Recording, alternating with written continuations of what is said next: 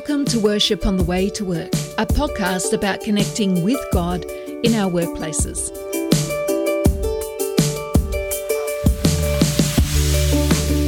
My name is Kara Martin. I'm a lecturer, speaker, and author of the Workship books. My name is Stephen Field, Senior Pastor of Canterbury Baptist Church in Melbourne, Australia. Whatever work you do, whatever work means to you, let's take this moment to remind ourselves that God is with us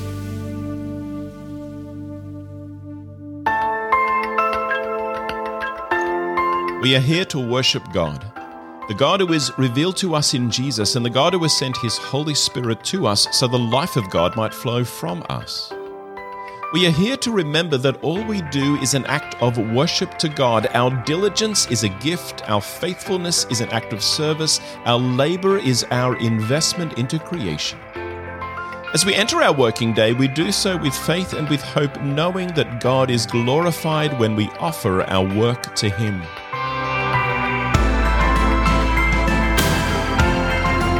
Let's start by acknowledging God's presence.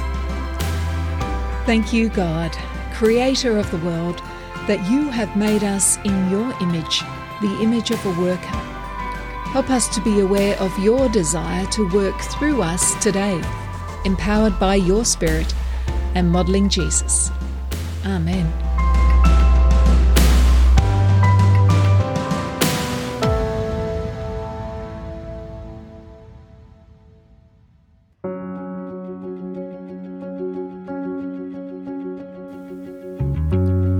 Today, as we prepare to start our working week, let's hear the words of Psalm 84, verses 1 to 5 and 10 to 12. How lovely is your dwelling place, Lord Almighty! My soul yearns, even faints, for the courts of the Lord. My heart and my flesh cry out for the living God. Even the sparrow has found a home, and the swallow a nest for herself, where she may have her young a place near your altar. Lord Almighty, my King and my God, blessed are those who dwell in your house, they are ever praising you. Blessed are those whose strength is in you, whose hearts are set on pilgrimage. Better is one day in your courts than a thousand elsewhere. I would rather be a doorkeeper in the house of my God than dwell in the tents of the wicked.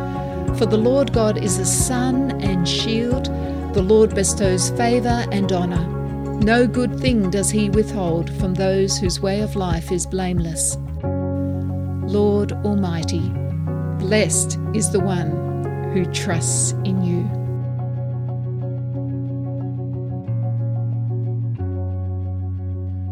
Our Bible reading for today is from Paul's letter to the Philippians, chapter 4, verses 10 to 20. Hear the word of the Lord. I rejoice greatly in the Lord that at last you renewed your concern for me.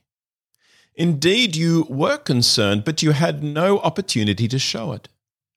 I am not saying this because I am in need, for I have learned to be content whatever the circumstances. I know what it is to be in need, and I know what it is to have plenty. I have learned the secret of being content in any and every situation, whether well fed or hungry, whether living in plenty or in want. I can do all this through Him who gives me strength. Yet it was good of you to share in my troubles. Moreover, as you Philippians know, in the early days of your acquaintance with the gospel, when I set out from Macedonia, not one church shared with me in the matter of giving and receiving except you only. For even when I was in Thessalonica, you sent me aid more than once when I was in need. Not that I desire your gift. What I desire is that more be credited to your account. I have received full payment and have more than enough. I am amply supplied now that I have received from Epaphroditus the gifts you sent. They are a fragrant offering, an acceptable sacrifice pleasing to God. And my God will meet all your needs according to the riches of his glory in Christ Jesus. To our God and Father be glory for ever and ever. Amen.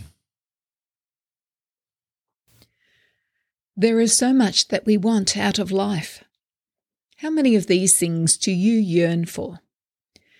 Do you yearn for a comfortable life with adequate material possessions, at the minimum, a nice house, a functional car, good education for us and our kids, sufficient holidays, up to date technology? Do you yearn for a fulfilling romantic relationship, preferably leading to offspring? Do you yearn for positive relationship with birth family and supportive friendships? Or a challenging and interesting career, including professional development, some travel, and access to promotions? Do you yearn for opportunity to pursue leisure activities, including sport and hobbies? Or good health and ability physically and mentally to maximize opportunities to enjoy life? And do you yearn for opportunity to belong to a vibrant Christian community with excellent Bible teaching and heart stirring worship? Striving for all these things gets exhausting especially since many of them are outside our control, such as meeting the right partner or having children or maintaining good health. Also, many of them do not have limits. For example, defining a comfortable life depends on where you live and who you compare yourself to. And your concept of what is needed for comfort will tend to expand as you get older. Trust me. What is more, not many of these desires stand up to biblical scrutiny. We are never promised a comfortable life or fulfilling relationships or meaningful work or play, perfect health, or a church that meets our needs. By contrast, the Apostle Peter says we are invited to join Christ in his suffering. And the Apostle Paul told the Corinthians we should work with what we have. While Jesus told us our focus is to serve others rather than to seek to be served. In our reading, we see that Paul said he had learnt to be content, whatever the circumstances, and bear in mind that many of us live with a level of luxury he could not have imagined. He said, I know what it is to be in need, and I know what it is to have plenty. I've learned the secret of being content in any and every situation, whether well fed or hungry, whether living in plenty or in want. I can do all this through Him who gives me strength. And that is the key focusing on Jesus, who gives us strength, who modelled a contented life, and who, with the Holy Spirit, wants to shape our motivations around the kingdom rather than society's expectations of the good life. Paul reminds you to check your motivations. What do you love? What do you yearn for? Let's come to God in prayer. Wherever you are in this moment, whether on public transport or in your car or at your workplace, quiet your mind and focus your heart. And let's pray you can check your motivations. How did you respond to that checklist of expectations that Kara listed? How many do you yearn for or even feel entitled to receive? Share your thoughts with God.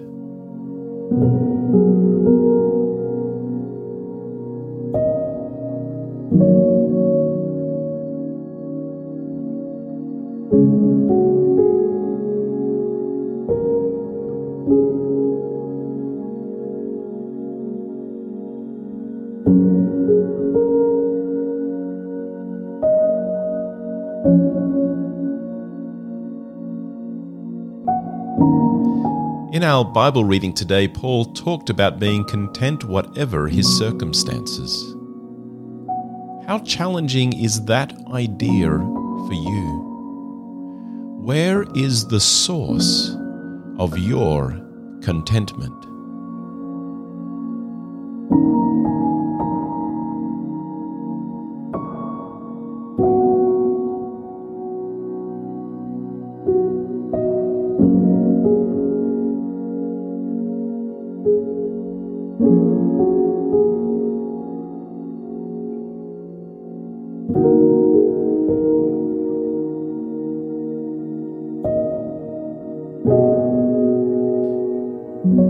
Imagine God is with you right now.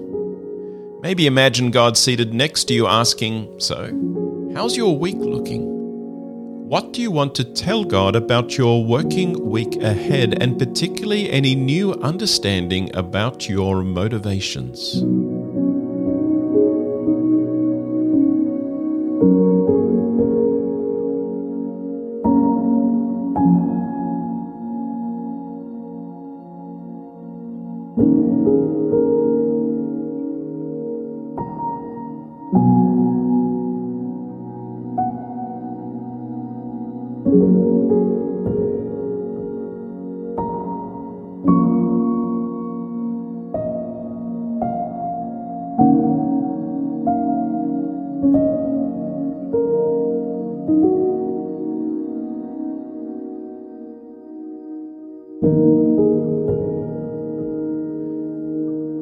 Dear Lord, we know you made good things. We know you delight in giving us good things. Yet we need to remember that we should not worship what you created, but we worship you, the Creator. Please enable us to more rightly order our desires that we may truly reflect Jesus, who emptied himself for our sake and did not have a comfortable life, nor a fulfilling romantic relationship, nor kids, nor an ever positive relationship with his birth family, nor a career as we would expect, nor a record of leisure activities or sport, nor good health toward the end. Jesus gathered around himself a community of friends and enjoyed a vibrant relationship with you, God, and the Holy Spirit. Help us to model ourselves also on Paul, learning to be content in every situation, whether in plenty or in want. Please be our strength, whatever our circumstances. Amen.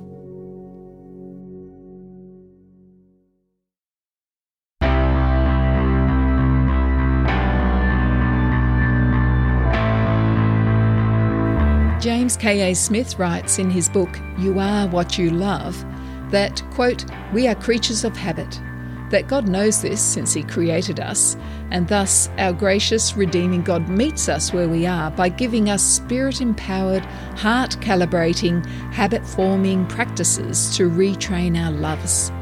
This is the means of the Spirit's transformation, not an alternative to spirit shaped sanctification. If we don't take this seriously, we will in effect be giving ourselves over to all of the rival habit forming practices of our culture.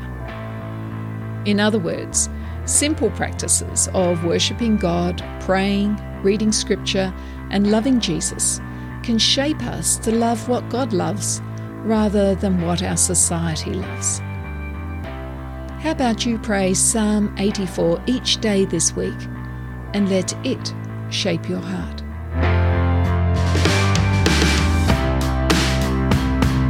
We have heard the word of the Lord. We have been reminded that we can check our motivations. We have come before God in prayer, bringing ourselves and our workplaces before Him. So now it's time to go to work.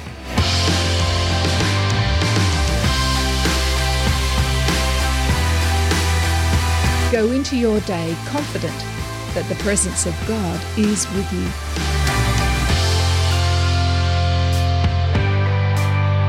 Thank you for listening to Worship on the Way to Work. If you'd like to meet Kara and Stephen and be part of a community of people seeking to connect with God in their working lives, join the Worship on the Way to Work group on Facebook or LinkedIn. Links are in the show notes. If you know someone who would benefit from listening to this episode, please share it with them now. To offer your support and show your appreciation for what you have received today, you can give at the details in the show notes. This podcast is written and produced by Kara Martin and Stephen Field and is edited by Stephen Field on behalf of Worship on the Way in conjunction with Canterbury Baptist Church, Melbourne, Australia. Bible readings are from the New International Version. Prayer music is by Deep Instrumental, other music sourced through Epidemic Sounds. Now for the benediction. As you enter your working day, may the light and the life of God's Spirit dwell richly with you. May He guide you through this day, protect you from all that might bring you harm, and may you know God's peace. And remember, you can check your motivations.